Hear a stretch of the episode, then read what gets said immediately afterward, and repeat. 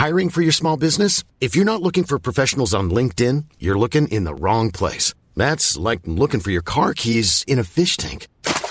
LinkedIn helps you hire professionals you can't find anywhere else, even those who aren't actively searching for a new job but might be open to the perfect role. In a given month, over 70% of LinkedIn users don't even visit other leading job sites. So start looking in the right place. With LinkedIn, you can hire professionals like a professional. Post your free job on linkedin.com slash people today. A lot can happen in the next three years. Like a chatbot may be your new best friend. But what won't change? Needing health insurance. United Healthcare Tri Term Medical Plans are available for these changing times. Underwritten by Golden Rule Insurance Company, they offer budget friendly, flexible coverage for people who are in between jobs or missed open enrollment. The plans last nearly three years in some states, with access to a nationwide network of doctors and hospitals. So, for whatever tomorrow brings, United Healthcare Tri Term Medical Plans may be for you. Learn more at uhone.com. Hello, and welcome to Film Chat. In the year 2074, the cybernetics market is dominated by two companies the USA's Moran Wheel Robotics and Japan's Foster Yashi Industries. Moran Wheel plans to eliminate the entire board of Foster Yashi Industries by using an android called Casella Cash Reese, filled with a liquid explosive called Glass Shadow, as a suicide bomber. But Cash has other plans and escapes her facility with her combat trainer Colton Ricks, assisted by the renegade cyborg Mercy. They are pursued by Moran Wheel's hired killer, or wiretapper, the terrifying Daniel Bench. Bench must also deal with a rival bounty hunter named Chen, who plans on killing Colt and reprogramming Cash by having her blow up Moran Wheel as a means to get even with her boss, Dunn. However, Chen and Ricks get into a fight, which results in her getting electrocuted by a fuse box. Those are just some of the thrilling sequences adapted from the 1989 Angelina Jolie movie Cyborg 2, which this podcast will not be featuring, as it is in fact just us sitting around yakking about films. I'm Sam Foster, and joining me, an American behemoth who will stop at nothing to destroy his Japanese rivals, Danny Moran. Hello, hello. On this week's film chat, I've written my diary. I've been to the edge of reason, and now I'm having a baby. No, wait. I'm talking about the fictional character Bridget Jones, whose third film, Bridget Jones' Baby, I shall be reviewing. Meanwhile, Sam went on a hunt to find a screening for Hunt for the Wilderpeople. I have no idea if he's successful or not, but if this episode is 10 minutes shorter than usual, he probably wasn't. We also wonder what gifts Jared Leto's co-stars will be receiving from him when he films Andy Warhol biopic next year, and wonder how Brady Corbet's next film can top his brilliant debut, The Childhood of a Leader, Wait, I'm being told that instead of it being an austere period drama, it's about pop music in the noughties. Mission accomplished, Corbet. Awesome, Corbet. All of this should leave me just enough time for me to perform my latest impression Sydney Greenstreet, playing Elijah Wood's character from the football hooligan drama Green Street. Ah, ah, ah, ah. Ooh, ooh, ooh. Ah, you are a character. Ah, yes, West Ham, my favorite team. I can't fight you, it's too hot today. Ah, ah, ah, ah, ah, ah. yes, Millwall or Slags. Ah, ah, ah. Come on. Come Everyone on. knows what Green Green Street. Green Street. Street sounds like. He's The in fat Casablanca. guy. The fat guy in Casablanca. The fat man from Maltese He's also Falcon. the fat man in the Maltese Falcon. Films, films, films, films, films, films, films, films, lots of films, films, films, films, films. Movies, good films, bad films, fun films, sad films, films we love, weird films, Lars von Trier films, old films, new films, some John Woo films, films that star Peter Finch, films by David Lynch, films short, films six hours long. We've got films up to your gills with films, films, films, films, films, films, movies.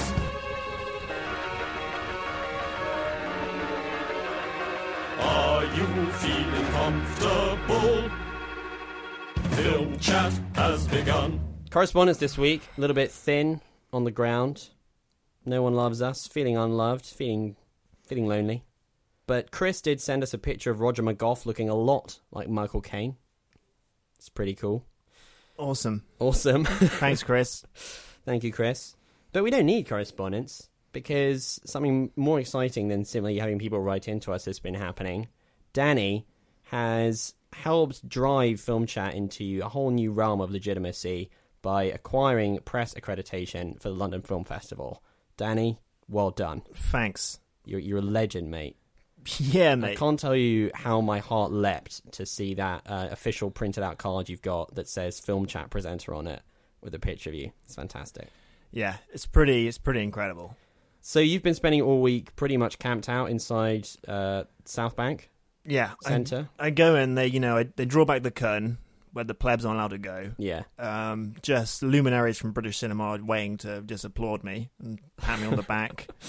Peter Greenaway gives you a reach around. Nice. Nicolas Roeg kisses you on the mouth, and Okay. uh, Well, he is a strange one.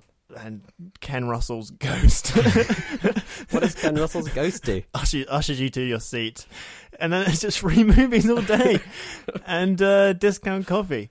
Lovely. Yeah, it is pretty cool.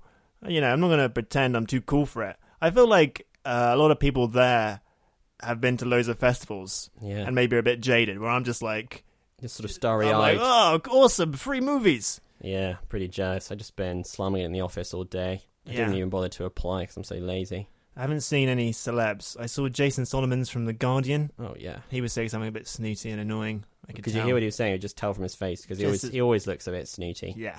I He mean, he might have just like- been reciting a shopping list, but he looked pretty snooty doing Yeah. it. It's like the smell of the latest Michael Bay film is in his nostrils at all times. And today I saw um, Nick Knowles, host of DIY SOS, No, just hanging around the That's BFI bullshit, South mate. Bank. I don't believe it. Don't know what he was Nick doing. but- Knowles, Yeah, shit, mate. I'm, I don't know who that is. never watched. I think he presents one of the National Lottery game shows now, but in the early noughties he presented DIY SOS. Okay. Didn't watch that show? No, no, man. It's when people had a DIY SOS, so him and a bunch of lovable, affable builders would go in and just sort of sort your house out in a day. And you saw him. and I saw him Oh my wearing a suit. Was he just there? Was he? Was he like? It must be seeing some TV screening or... something. Okay. It was he was just in the sort of cafe bar area, so I don't know if he was yeah. particularly affiliated with the actual festival. He's not necessarily like, into all the sort of crazy art house stuff that you like. Yeah, he's not the sort of weird shit I like. Um, pick of the festival so far. Pick of the festival so far is this film Moonlights, which is brilliant. I think it could be a strong Oscar contender. Oh yeah.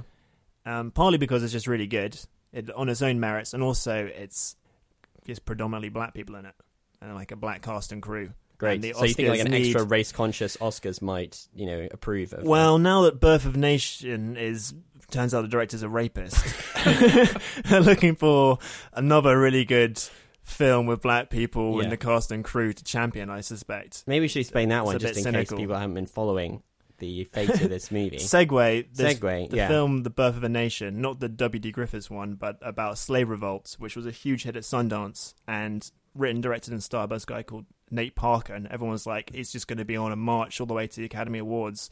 But it turns out he was convicted of uh, rape like 10 years ago. Him and the guy who wrote the film.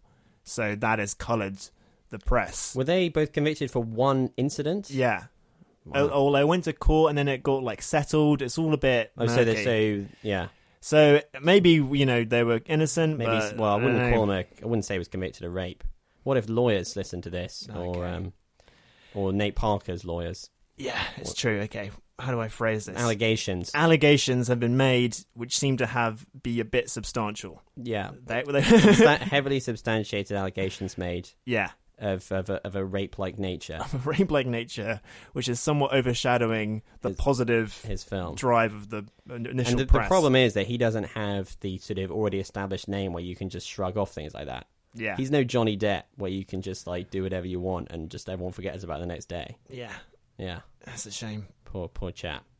I wonder if anyone's written the hot take where it's like this proves how racist Hollywood is because it can destroy his career. But like Oh right, yeah. Like if uh, there was a It- white guy who had sexual, we need we need a different privilege system where our you know black directors can survive.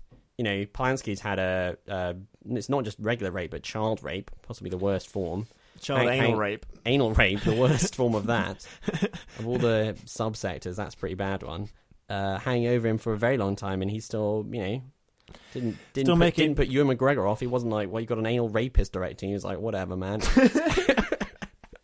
it was a long time ago. You know what?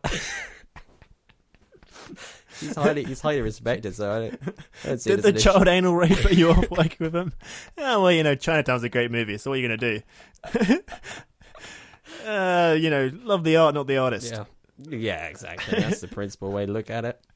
So I think people Anyway. should treat Nate Nate Parker the same way. But Moonlight is excellent. Yeah. And I think it's, it'll be hard to get tickets at the London Film Festival, but it will definitely get a wide release, I imagine.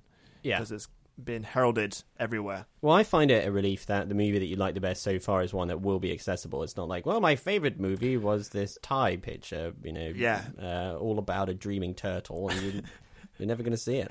No, the, the Dreaming Turtle movie was a Japanese production, okay? Right, sorry, no. yeah, I'm, I'm misremembering what you were telling me earlier. Which was also good. Not as good. Yeah. So, how much more press stuff are you going to be watching? Like, how many more days are you going to be camped out there? Well, it's till the end of the festival. I can go whenever. But are they still? But like, once the festival proper starts, are they still doing these daytime screenings just for the? Yeah, because all the gala screenings, so I can see like La La Land and uh, Yeah. The Arrival, and like all these movies people actually want to see. yeah. I'm waiting for all this art house shit at the moment. Just like oh, somebody, somebody famous be in this film. Sure, And yeah. Speak in English and have normal shots. and- English? do you speak it? I just want to watch The Goonies, okay? Yeah. But you're making me watch this Moroccan existential art house exploration of myth and modernity. I, what's going on? That sounds. That sounds like a great. Difficult. Yeah. Difficult films. It's an ordeal. Um, well, next time I look forward to getting an update on all the cool shit you've been watching. yeah. Well, I've been doing whatever bullshit I do with my day. Yeah. Pretty sad about it. Anyway, on to the next segment of the podcast. Superhero films announced, casting rumors leaking out. M. Night Shyamalan's film is hated, Paul Thomas Anderson's is fated, Meryl Streep's Oscar tips, Matt Damon's in a viral vid, Michael Bay's made a mint. That's the news that's fit to print. Jared Leto, one of our favourite actors, coming off a barnstorming performance in Suicide Squad, universally acclaimed. One for the ages. No one wanted to kill him watching him on screen. He's lining up his next movie to wash the foul taste of his last performance out of our mouths, It's good of him. uh, which is very kind of him. And he is going to be playing another divisive figure, Andy Warhol, apparently. They've got Terence Winter to write the script, a very well respected writer who uh, wrote um, Wolf of Wall Street, which is a pretty epic script, um, and also created Boardwalk Empire and wrote for The Sopranos, um, and recently Vinyl. And one of which has Andy Warhol in it. Does Very it? briefly, yeah. Who plays? Um, John Cameron Mitchell, who is the writer and director of Short Bust. Oh, Short right. Bust. Short Okay. Bust. Short Oh, Bust. The one with the shortest bust in the world. Short Bust and uh, Hedwig and the Angry Inch. Sort Is, of- it, is Short Bus that sex film? Yeah, the sex film. Sex movie. He is yeah. a um, he's, he's part of the '90s queer cinema movement. Right. So uh, the last time I saw Andy Warhol portrayed on screen, he, it was in Men in Black Three, and he was being played by Bill Hader, which was also a pretty good performance. Cool. And I guess Terence Winter didn't want uh, Bill to take that role a bit more serious um, for his thing. But yeah, it's still some way out. I think Winter is still working on the script, and they don't have a director yet. But it's interesting. Maybe they will make a good fit. They're both, you know, similarly sort of aloof. Um, he kind of looks a bit like him. yeah, they don't look that dissimilar. I think it'd be interesting because They both seem quite annoying. yeah, like Andy Warhol's been depicted in, in all these films as like a sort of random, aloof Svengali character. yeah, in like yeah. other people's stories. Like he's in the Doors biopic and he's in the Basquiat biopic and Well, like Factory Girl. And... yeah, exactly. And I guess that's what he kind of was. Like everyone knew him. He's just a sort of center where all these cool things revolved around him and um, you know, the factory. Mm. But I don't know if the film's actually tackled him head on. You know, he's just always been in the fringes of movies. He's just like cool aloof guy with glasses who kind of floats in and out of the film. Yeah, and um, Jared Leto is going through a bit of a laughing stock phase, I think, Yeah. um, due to his on and off screen antics uh, related to Suicide Squad. But he was very good in Dallas Buyers Club. As far as I can remember, I don't know if I'd go back and watch that movie and be like, "What a ham!" Now, but um, yeah, no, was excellent in it. he was goodness. So you know, maybe this is a good opportunity for him to What's he gonna re- redeem himself. give his co-stars? Just like cans of soup and. Pictures of Marilyn Monroe. I don't know. I was thinking about his crazy, you know, method giving people crazy gifts, antics, and maybe what would be a good idea is just cast Jared Leto as Santa, and then he just give gifts to everybody, right? Yeah. like he'd method it, Or like, and he would just become Santa. or like Willy Wonka, and he'd be giving everyone lovely chocolates. And yeah, he just needs to method him as like a sort of um, aid worker or something, and then he could just like send him off to do some good in the world. Oh, that'd be so good. Or he'd be giving everyone mosquito nets and like, yeah, yeah. and vaccinating kids and stuff. it's like just Yeah. gotta give him a role where You got to sell it to him as some kind of boyhood style 12 year project. It's like, we're to film you the whole time. And what you're doing is building schools. Suicide Squad could be a terrible movie, but if he built some schools in preparation for playing the Joker, Yeah. it would sort of negate the um you know the terribleness of the film. Hey, Jared, I'm making a new movie. It's called The Nanny. It's going to star you and my kids. Starts tomorrow at 9.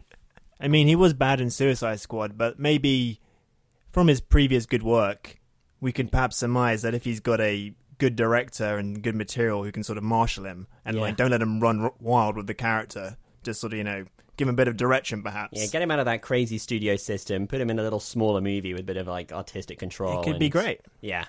Why not? Why not? Why Let's remain- not? Let's remain. Hey, I'm Ryan Reynolds. Recently, I asked Mint Mobile's legal team if big wireless companies are allowed to raise prices due to inflation. They said yes. And then when I asked if raising prices technically violates those onerous two year contracts, they said, What the f are you talking about, you insane Hollywood ass? F- So to recap, we're cutting the price of Mint Unlimited from $30 a month to just $15 a month. Give it a try at mintmobile.com slash switch. $45 upfront for three months plus taxes and fees. Promo rate for new customers for limited time. Unlimited more than 40 gigabytes per month. Slows. Full terms at mintmobile.com. Quietly optimistic. In other news, recently I was waxing lyrical about how much I loved Childhood of a Leader, the debut Yes. film of Brady Corbet. If you haven't listened to that review, it's up. It's online. Go two episodes back. It's there, waiting for you to listen to. It's a great review. I got retweeted by a Robert Pattinson um, Twitter fan group. That's true, actually. And, And we, then- got, we got some followers. Some we got some traction followers from, from that. RPattz. yeah. And um, Brady Corbet apparently it took years for him to realize that project, but he's just he's just barreling on. So he's already got his next film lined up. It's going to be called Vox Lux. It's a pretty cool name, and he's written it, and it's going to star Rooney Mara as a modern day singer, and it charts from 1999 to the present day, and takes in her rise to superstardom, and observes all the 21st century big changes. And he's going to shoot it on 65 millimeter film, Hateful Eight style, biggest lenses possible, projected on 70 mil, and it's going to have original music by Sia, Wow. and it's shooting in February. All those things are cool. That's that's like a does. that's a powder keg of cool. It does sound really awesome. It's like he's made Childhood a leader, and he's you know it was Royal Steve, and he's like, I am an auteur. My movies are epics. I filmed them on epic-sized film. There you go. That's who I am now. Yeah. and, you know, more power to him. He's even he's even given it like an ultra epic title. Vox Lux. Yeah, I, I feel like that's a title that looks cooler written down than it sounds to say. Yeah. Vox Lux. Yeah. V and X are like the coolest letters. Plus, it's Latin. Yeah. Pretty awesome.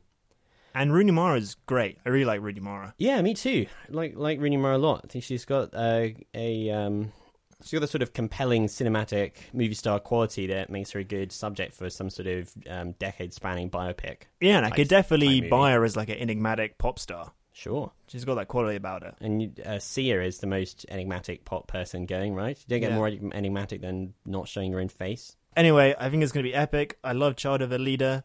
I was like, when I left that movie, I was like, I got to see what this guy does next. And now I don't have to wait that long. It sounds cool. I, I, I just, I'm always uh, glad when um, people take on these very self-consciously grand, uh, sort of grandiose Yeah. product um, projects. It's like know? declare your film to be the best film ever and just exactly, make it. Exactly, exactly. That like, um, everyone was excited about There Will Be Blood coming out because it's you know like everyone's favorite director. It's got this incredibly epic title, you know, and it did turn out to be amazing. So I hope Yeah. it's another thing like that. Yeah. It's cool. And I like the idea um, that style of filmmaking applied to a modern story and not. You think that's Uh, like true, yeah, that's, that's- sort of Yeah. old lenses and it, there must be a war or some sort of you know epicness that has already been historically documented. No. Whereas like that's not usually done in a non- in a non-period film. I guess this is a period film, but recent history. Yeah, no, I think, I think that's actually a really good point. That it'll be interesting to see um, recent pop history treated with that kind of epic, dramatic scope, Yeah. rather than in like pop star or something where it's just like the butt of a joke. Yeah, it'd be like that moment in CD UK where Christina Aguilera wore those arseless chaps, but like in 65 millimeter with like an incredible score. Yeah, and instead of laughing, you just start crying because it's so beautiful. It's just so powerful. Yeah. Do you remember this controversy? No, I don't. I don't know anything. Anyone else? I, if I, you I never remember, watched DIY SOS. I never seen Christina Aguilera's ass. I know shit. it was pretty controversial at the time. Oh yeah, was it as um, yeah, controversial some other controversies that have happened in, in the world of music? Well, did you watch CD UK? It was after SMTV Live. No, mate. So it was around. I don't like watch any shows that are acronyms. Okay, I don't watch DIY SOS. I don't watch CD UK. I don't watch SMTV. I don't watch this stuff. It's got to be a whole word, no acronyms. Okay. Well, anyway, it was on like a sort of lunchtime on a Saturday, and you you know she's wearing this provocative outfit for this song. Yeah. And you know the mums complained. It was like they turned they left their kids watching this harmless sort of top of the pops Sure. rip off, and they come back and there's some lady cavorting her derriere, Yeah, and they, a lot of controversy. they leave their kids wearing their sort of like white frilly um, modest dresses, and they come back in. They're all in like bikinis, cavorting, sexually gyrating against the fireplace kind Yeah, of thing. And it's cut- like, what have you? What are you doing, little Tilly or something? And she's like, well, Christina's doing it on TV. Yeah. this is all gold. if you cut this out, I'm leaving. And now for Danny to review a film he recently saw. Was it staggeringly brilliant? Was it ass-clenchingly poor? How did Danny form the judgment? We're about to hear his thoughts. If he does a rubbish job, then Sam will tell him off. So, Bridget Jones is back, Yes, and this time she has a baby. good. It is directed by Sharon Maguire, who was the director of the first Bridget Jones, and not the director of the second inferior shit Bridget Jones, Bridget Jones Edge of Reason, which I think is perhaps part of the chemistry. She was a good choice, and it's good that she's come back. And it's written by her, uh, Helen Fielding, um, who is the novelist the book's are based on, Emma Thompson, who also has a dual role as this no nonsense doctor and has given herself all the best lines, and Dan Mazer, who is a regular collaborator of um, Sacha Baron Cohen and the director of Dirty Grandpa. So It's quite a, a cauldron the talent. setup is that Bridget is now 43. She has been separated from Mark Darcy, played by Colin Firth, in full mumble humble mode. Uh, they've been separated for five years, but she is content in her singlehood and is focusing on her career as a top news producer. And at a weekend at Glastonbury, she meets a dashing American called Jack, played by Patrick Dempsey, has a one night stand with him. And a few days later, at a friend's christening, she hooks up with Darcy, has a one night stand with him, and then she finds herself pregnant and not knowing who the father is, and hilarity and drama ensues. Sure. And this is a clip of Bridget getting ultrasound with both the guys separately, and uh, Emma Thompson as a doctor sort of playing along. Oh, so this is Dad, I presume. So glad you could be here. Oh, this is a unique and wonderful moment. Dr. Rawlings, I wonder if you could maybe do me a favour. Mm. So this is Dad, I presume. Pleased to meet you. I'm so glad you could be here. This is a unique and wonderful moment. Before we start, would you like to know the sex? Maybe we should be prepared. Uh, you know, I'm not sure. It's a boy. Oh, A boy! a boy. A Boy! Oh boy. A boy! Oh, my boy. Have you seen the previous two? I, I think I've seen Bridget Jones 2. I've I've seen Bridget Jones 1, definitely. Um, Bridget Jones 2, I feel like maybe it was on or something. I saw a bit of it. It's not Yeah. that funny. So, yeah, exactly. It's pretty forgettable. Yeah, but from the setup that you just described, it might as well not exist because Yeah. news producer, she's broken up with Darcy. You know, Yeah, yeah, you yeah. can skip the second, presumably. I think so. I, I don't don't watch it. Is don't Hugh- go back. Is and Hugh watch Grant in this new one? He's not. He decided not to return. Right. So, my general review would be that it's a bit broader than the first one and a bit gentler, and on the whole, not as funny. But it's very charming, and the performances are very winning, and it that sort of glosses over all the narrative holes that are in it. Yeah. And uh, there's something to be said that the way to ensure a good sequel, particularly um, one to a rom com, is just to leave it a decade. Because I think the problem with the second one and um, sequels in general is that they end on a happy ending, and you have to contrive a way to undo the happy ending to have it again, which is always a bit annoying. But because there's been this gap, you can sort of understand that they might have drifted apart in the intervening 10 years, and that adds a little sort of, you know, you, can, you kind of buy it as a premise. and also means the character has changed enough that it's not the same old shtick. And uh, although I missed Hugh Grant in it because I just really like Hugh Grant and he's really great. It's one of the funniest character. parts of the first movie. Yeah. Yeah, but you get the sense you don't miss him because you get the sense that Bridget is like older and wiser now and wouldn't be attracted to that guy anymore. You know, she's sort of grown out of the uh, hilarious fop cad.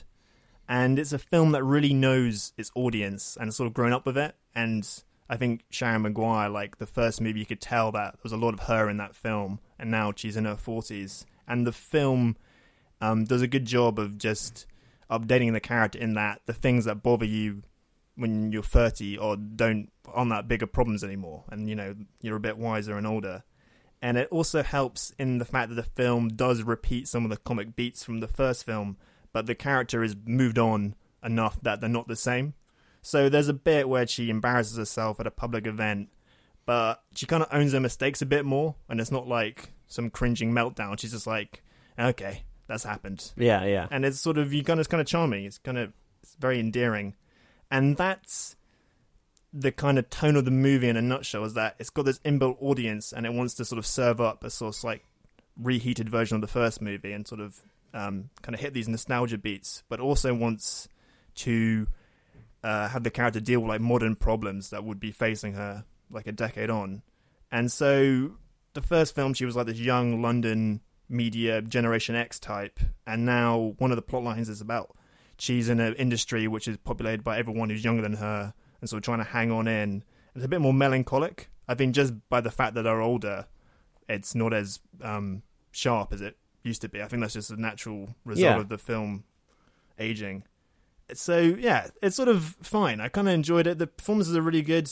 Patrick Dempsey's doing his best, but his character never really escapes being a plot device. Mm. And I feel kind of bad for him because his character is there just to set up this premise, but he can't be uh, like an asshole because that would just be like awful if she's been potentially impregnated by this horrible guy. But he can't be so nice that you want her to end up with him over Darcy.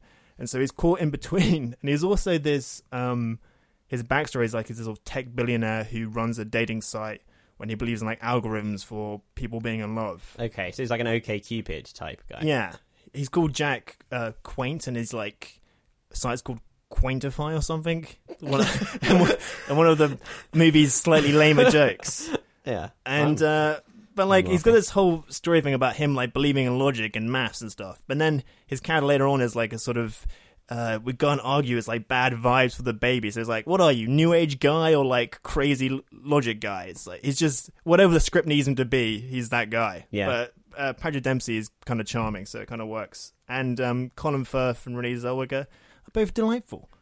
I really enjoyed them. I'd seen them back together they are a very delightful pair. and uh, yeah, they were really well cast in the first movie, and they've, um, you know, it's just kind of cool to see them ten years on. It's like how many rom coms are about people in their forties? Yeah, well, it's it's, it's cool to see Renee Zellweger back because She hasn't made a move for like six years, yeah, and cool. I mean, maybe that says something about you know how much women in their forties like. yeah, as long as you got cast in your thirties, Yeah, exactly, and you got a franchise. You Yeah, can yeah. still be in movies, but and you, uh, yeah, and they're great. And Colin Firth does his sort of you know awkward repressed man thing, but he's you know he's the master of that. yeah, He is Darcy. And uh, there are some other plot lines. There's a plot about her mum becoming a local parish councillor that kind of goes nowhere. And this whole thing about her, like, b- being about out of place in this new media goes nowhere. And but is there stuff like people talking about Twitter, and she's like, "What's Twitter?" no, it's like there's a sort of plot line where, like, this new young person comes in and she's like, oh, we might get fired because we're, like, old and stuffy and can't keep up with the, you know, young Oh, I see. Yeah, hip ki- kids, and um, you see like there's her entourage of friends are in it, and it's kind of cool to see them like ten years on, like the sort of flamboyantly gay guy is like married now, and like they've all got kids, but they're sort of like. I don't know, not much going on there. It's kind of like it Is it- treads water a little bit. is it Sarah Alexander? Uh, Is she the no, one? who- Sally Phillips, isn't it? Sally Phillips. Yeah, I'm getting my. Um, yeah.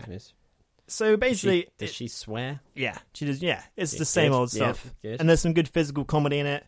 It's basically it just goes down very easy. It's not going to change the world. It's not as good as the first one, and it could have done with a few more sharp lines. But I was perfectly entertained, and I saw my mum, and my mum loved it. Excellent. I'm glad your mum liked it. So I think core audience will be very satisfied. That's good. I mean, it sounds um, like they took the right kind of approach, judging from what you're saying, because the, uh, Bridget Jones is such a movie about a particular time and about being a particular age that, Yeah, in really order to stay true to encapsulates it. itself, it has to change. Yeah. And so, if it's successfully, you know, done that, then that's good. You know, that Yeah. sounds rather than a movie that's still trying to be set in the 90s and about 30 year olds or whatever. It was it was much better than I thought it would be, I, which is perhaps not a great compliment, but Well, you know, these like uh, sequels a long time later where that no one was really calling out for it did not always bode that well. But um, yeah, it's just well put together, and and I would say that just by, na- time. by by nature of it being this sort of uh, rom com about a woman who's forty three, that's unusual. yeah, Most um, romances, obviously, most of them are young, and then there's like the sort of um, older. Um, Nancy Meyers Oh, yeah, kind of yeah. types. They're like it's complicated and all that kind of stuff. well, is- oh, Yeah. I'm sleeping with my ex boyfriend.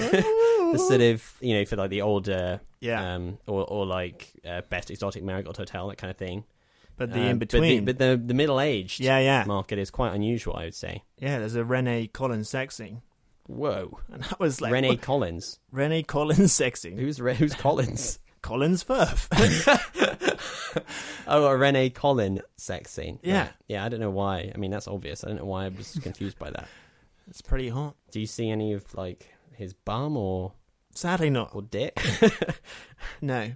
Oh, that's a shame. Well, I won't be seeing the movie then. That's one opportunity the film had to get another viewer missed. Looks like Sam's got a film to review. He's just getting ready now.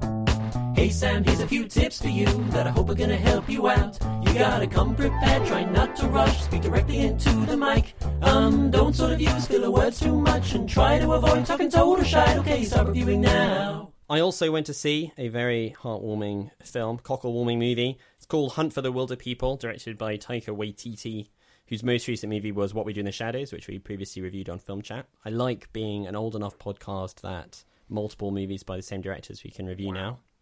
Um, and uh, he also directed Eagle vs. Shark, and his next movie is Thor 3 Ragnarok. He's made his move into the gigantic Studio Behemoth system, and um, you know this could be seen as his last sort of um, indie picture hurrah before doing that.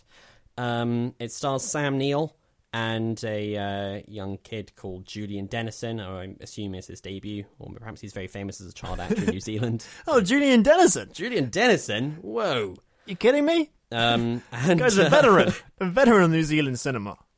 basically the setup is Julian Dennison is a uh, kid looked after by child protection, going from foster home to foster home kind of thing, troubled background from the city, and he is taken in by a lovely lady called Bella, played by an actress called Rima Te Rima Te Wiata, and uh, Sam Neill. They're a married couple. And um, a series of events leads Sam Neill and Ricky stranded in a beautiful New Zealand bush and they have to um, learn to sort of live out there. He's a bit of a wild man, Yeah. knows knows his way around there, and Ricky is kind of a coddle city boy. Um, and uh, you know they get up to japes in the woods, and it's all very heartwarming stuff. Here is a clip of the Child Protection Services people dropping off Ricky um, and having a conversation with Bella. Yeah, I've been in this game a long time. No child left behind is our motto. Well, it's not, you know, the official motto, but it's definitely mine. Also, as part of the transition process, I'll be needing to inspect your property just to make sure that it's up to our high standard.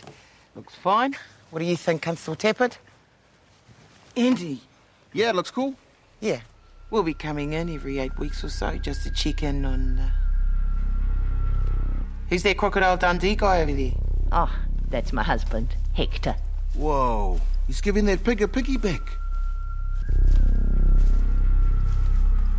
Well, I see he has a rifle. Just keep it away from this little guy. God knows what he's capable of. Okay, he's all yours. No returns. I'm just joking. Okay, you've got my number, so just uh, ring me if you've got any trouble. Okay? Bye, Ricky. Bye, Ricky. Wow, what a shocker, eh? Oh ooh, I just feel my cockles just getting a little warmer there. Yes. So I, I, I enjoyed the movie. I th- I, I'm a bit worried that my review is going to follow the pattern of previous times when I went to see these like independent, heartwarming movies. It reminds me a bit. Or at least I feel like my review is, is in danger of being a repeat of my one of um, Adult Life Skills, where it's like the broad outline of what I will be saying is that it's a um, film with many winning elements and many elements that are obviously personal to the people making the movie that elevate it beyond. Um, being a bit sort of rote and sentimental um, because it follows a the sort of story path that it follows is very well trod Right. and nothing particularly surprising um, happens in terms of in terms of the drama. The performances are very winning. Uh, Sam Neill is very good. He's doing a very similar thing to his classic Jurassic Park role, where he's a grouchy guy who doesn't like kids, and then he learns to love kids. Nice. Um, and uh, Julian Dennison, I thought was really, really good um, as the main kid. He's like kind of overweight, um, but um, very funny, just like a good performer. Does like good, you know. Is it basically Up? for the camera? Well, it has been compared to Up actually. Uh, Chubby kid, chubby and kid, old guy. an old guy wandering around in the wilderness, um, bonding, um, and it does have a bit of a similar dynamic. Um, and it's also been compared to Moonrise Kingdom, and it shares some stuff with that as well because there's these like um, comical but evil child protection people after them. Right. Um, and uh, the Aunt Bella character is um, probably my favorite one in the movie, but she's not in it enough, uh, which is one of my issues with it because she makes such a great impression right at the beginning, and she's a more uh, she feels more like someone you haven't seen, and when, instead when it's just this sort of like cheerful kid walking Grumpy around with this dude. grumpy old man, it's a bit like the dynamic is a bit over familiar, even though it's quite well done. So I I enjoyed it a lot at the time and like I laughed and stuff. But as the more I'm thinking about it afterwards, the more I'm thinking, you know, I'm thinking of things about it that I think weren't that great. I think that Taika Waititi, he's obviously got a bigger budget here than he had in uh, What We Do in the Shadows, but he's a bit less creative with it. So the movie feels a little bit flatter as a result. And What We Do in the Shadows was like a very uh, well-made movie for its budget and was very had a lot of creative gags and it was really funny. This movie is not quite as funny, and I think it kind of um, is playing to his weaknesses in a way, in that it's a bit like reliant on sentiment, kind of like Eagle versus Shark was, Right. That doesn't always feel completely earned, and the style of it, like he's no Edgar Wright, you know, he's not like a really obviously um, uh, like a director who's really got his own uh, style and Yeah, yeah. got a real stamp. It feels a bit less like that. I mean, sometimes it feels like it's trying to be Edgar Wright, and um, yeah. not well, I guess as a sign there's got all these comparisons is that like he hasn't Yeah, com- completely well, brought it together under his yeah, own exactly, stamp. exactly. And I think the fact that the plot resembles Up so much is like you know it's a bit. I think the the, the central thing is it's almost a bit too close. You know, to, Right. Like it just feels a bit like of a of a retread in some ways. Um, and I also think that some of the um, uh, it's obviously it's trying to be heartwarming, so it is less like laugh a minute than what we did in the shadows. Like deliberately, it's more of a you know there's more Sure, drama, more drama to there. it. It's more meat to it. But I think they're taking some shortcuts to get you there by giving characters tragic backstories and um, just sort of relying on winning performances. And part of the issue, I think, is that the um, at the beginning of the movie, the the two uh, Sam Neill and uh, Julian Dennison, you know, Ricky and Uncle Heck, don't get along that well because he hates kids and stuff, and they're obviously very different, and they sort of grow to love each other. But as characters, they're drawn in such a way that you kind of love them immediately, and you never think that they aren't going to get along. You know, Right, And it feels a bit like the characters are just trying to catch up with the audience in a way because you know.